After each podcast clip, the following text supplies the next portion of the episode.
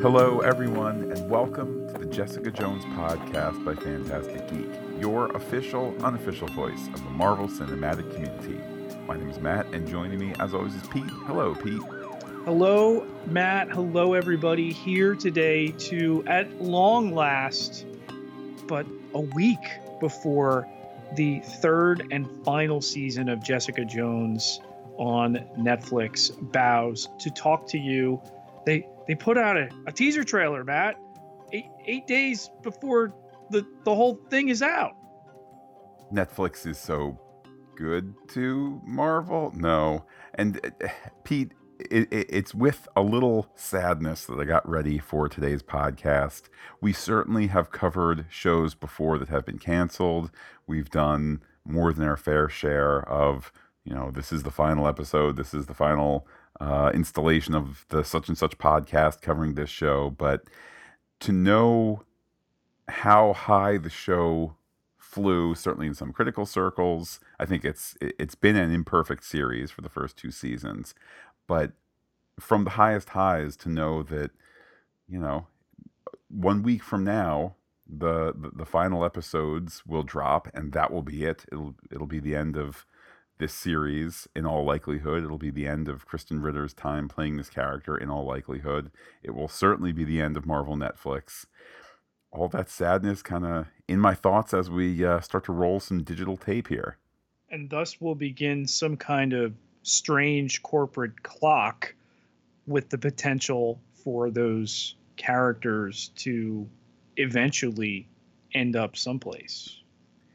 Indeed, and that's a good reminder that even the uh, you know the Hollywood press types, your your deadlines, your Hollywood reporters, they have not been able to to ascertain a solid date, a solid situation. Is it you know 24 months after the last episode uh, is you know aired, uploaded, whatever? Is it uh, no development may begin for 700 days after it. You know, there's there's not a solid thing, but that idea of multiple years that Jessica Jones and the other Marvel Netflix shows will be uh, still on Netflix out there in the ether, and therefore this exclusive property. Um, again, we're talking multiple years. At which point it is probably safe to say, you know, if they want to do things with the Jessica Jones character specifically, probably it would be in some sort of recast reboot situation. After all of the cancellations have come through now, what beginning with Iron Fist and what we might dare say, I will certainly dare say, was earned.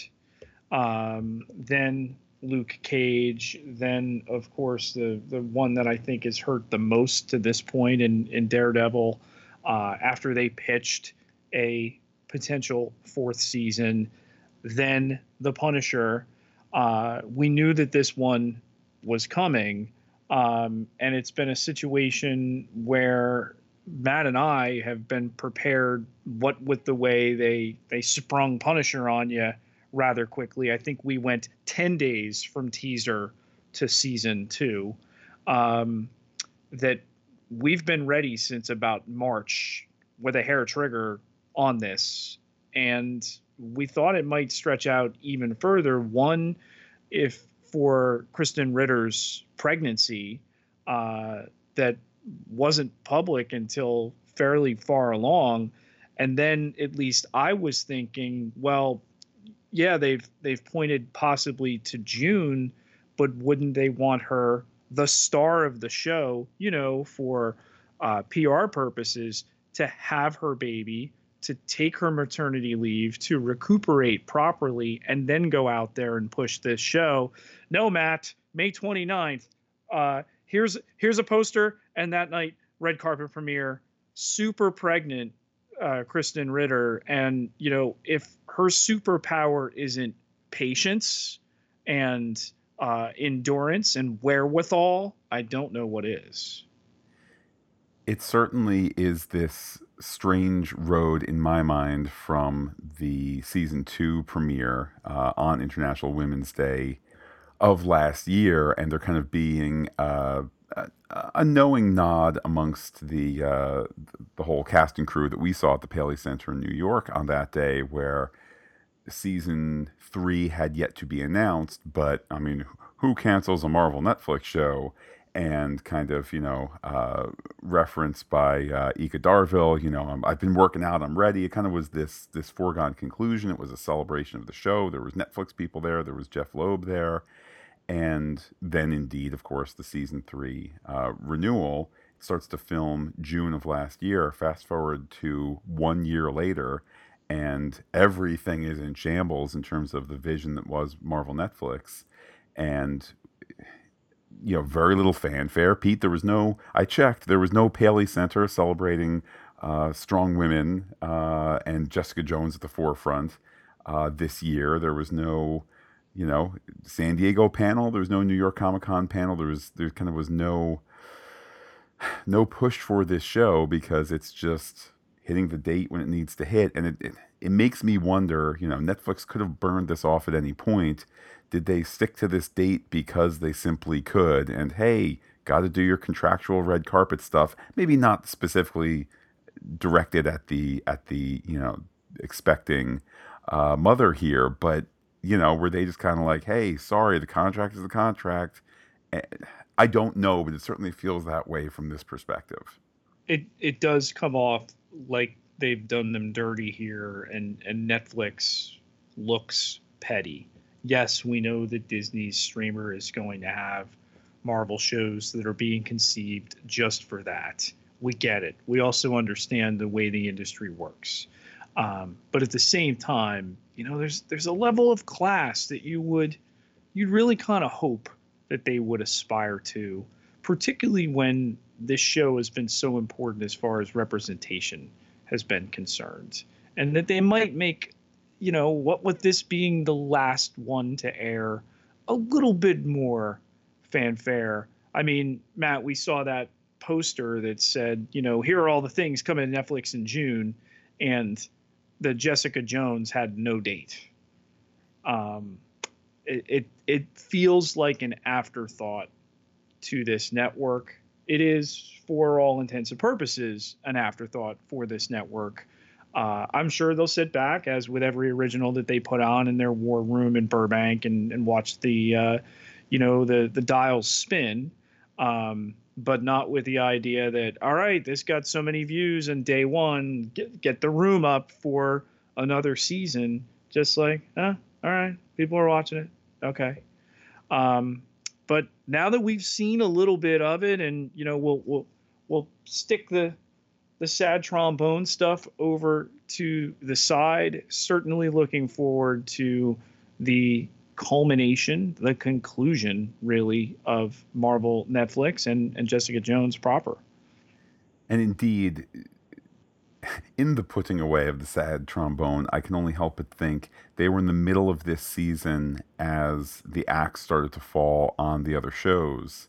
Uh, the September, October, November uh, cancellations that there were for for Iron Fist, Luke Cage, uh, and Daredevil. So, to whatever degree hey, let's tweak the ending this way, let's tweak it that way. It's a little bit less of the, you know, foregone conclusion that season four is out there. Yeah, you want to make it open ended in that uh, Hollywood optimism, if you want to keep it open ended in that comic book to be continued.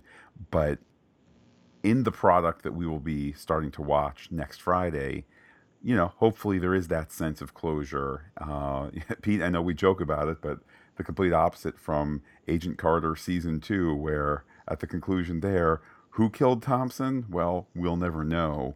Hopefully, there is that. ABC killed Thompson, Matt. ABC did.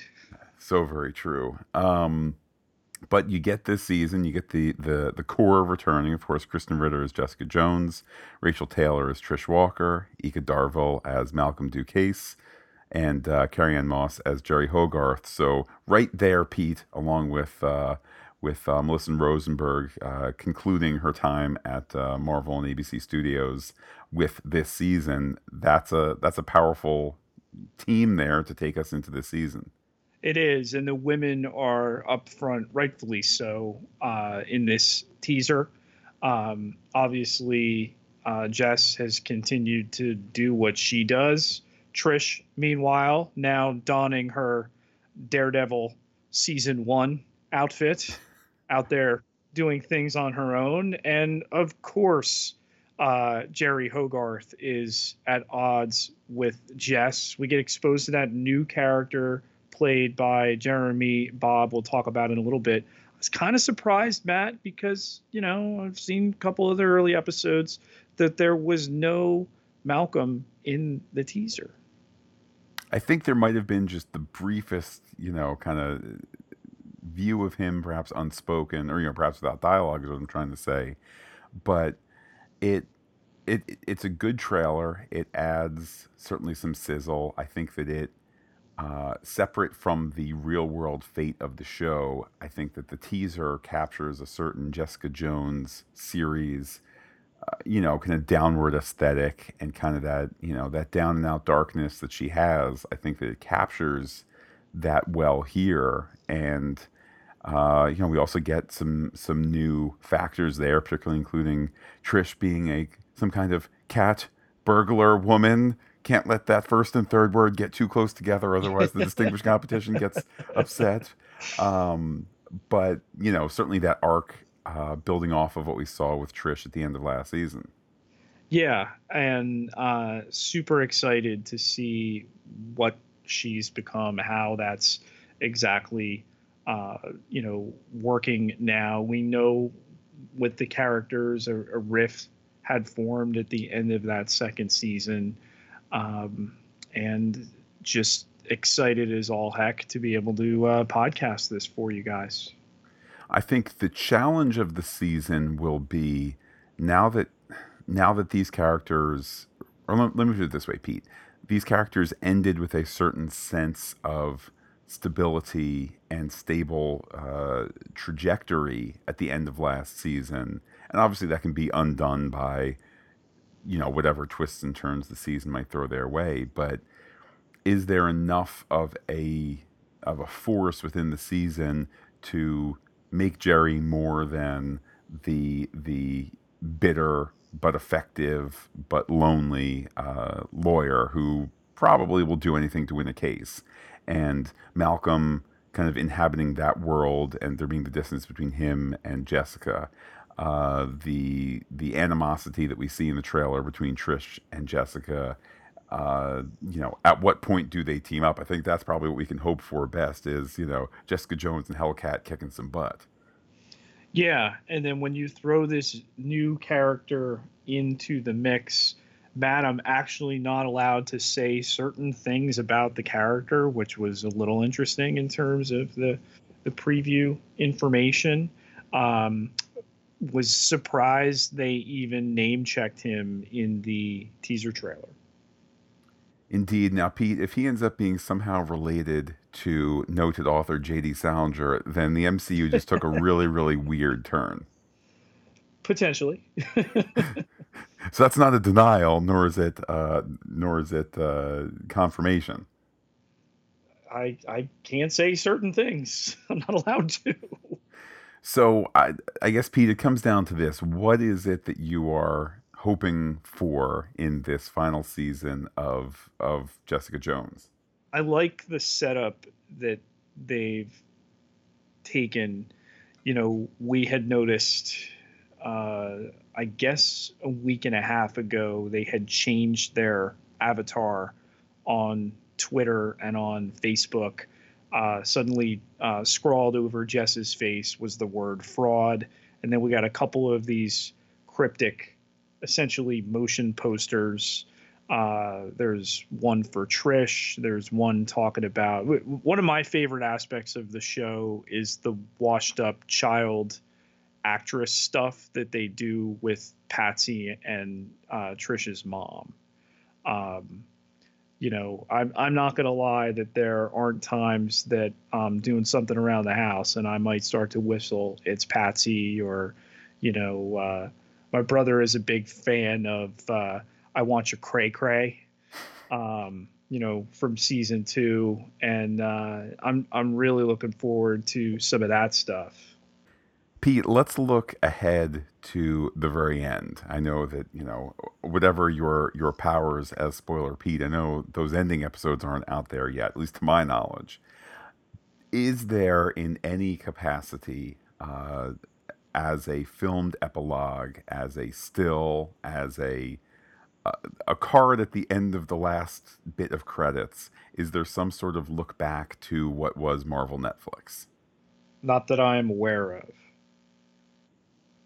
That's probably for best, but I don't know. I feel like I feel like it'd be the classy thing to do, whatever, to whatever degree. But you know, I, I guess you have to look forward and and not look back. And certainly, whatever whatever disappointment we might have towards Netflix canceling this, I think you know it's all it's all part of, of, of a larger you know business thing that's going on and it has pros and cons on the netflix side and the disney side and all of that but we certainly pete will savor this final season of jessica jones it's not the one that i pictured if they were to dissolve this relationship would be the final one i think it's notable and important that it is a show that is so very different than the other four. This one helmed by a woman, uh, written, directed by women. Um, I, I, think it's interesting the uh, non symmetrical nature of the, the closing down of things with Marvel Netflix. Um, but I think people will be entertained. And, uh, you know, listen, Krysten Ritter in this role, I mean, she's completely made it hers. I, I don't know how we'll ever be able to cast this and not think of her. Pete, in terms of podcasting the show, you know, we're doing this concurrent with Agents of S.H.I.E.L.D.'s uh, summer run. So Mondays and Wednesdays we'll be uh, releasing episodes of Jessica Jones, and uh, along with the, uh, the, the Saturday morning releases we've been doing for S.H.I.E.L.D. So stepping into the MCU three times a week. What with the exception of when uh, Spider-Man Far From Home comes out, then it'll be four days that week spent in various points in the MCU and uh, feel like with that we get to dig into these episodes, give them the uh, give them the proper focus, and still still maintain the shield and uh, and summertime frivolity.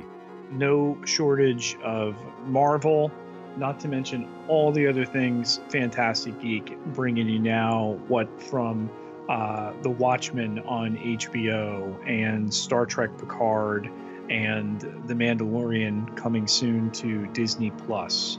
So it's a little bit of a transition for us here. We're going to say goodbye to Marvel, Netflix, and, and Jess in particular, uh, but plenty more coming from Phantastic Geek.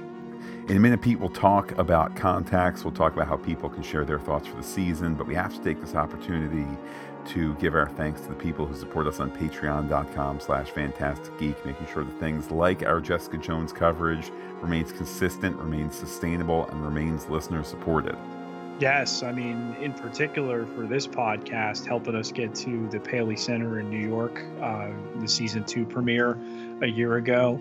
Uh, could not do it without those contributors. And just a reminder that everybody who contributes gets access to exclusive podcast content. All it takes is a dollar, less than the price of a cup of coffee, Matt, to get you in the door and get you those goodies. Indeed, Pete, but the best treat always free. That's talking to you on Twitter. How can people talk to you about what they anticipate for Jessica Jones season three? You can be in touch with me on Twitter at Peter, P I E T E R J Ketelaar, K E T E L A A R, 10,519 followers. Can't be wrong.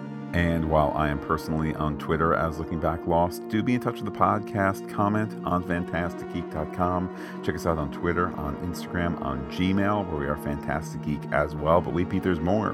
Facebook.com slash Phantastic Geek with the PH, all one word, like it today. Well, Pete, as mentioned, we will be back next Friday, June 14th, to talk episode 301 of Jessica Jones and pick things up from there Mondays and Wednesdays. With that, Pete, I will say get out of here to all our listeners and give you the final word. Everybody's got a story, a beginning, a middle, an end.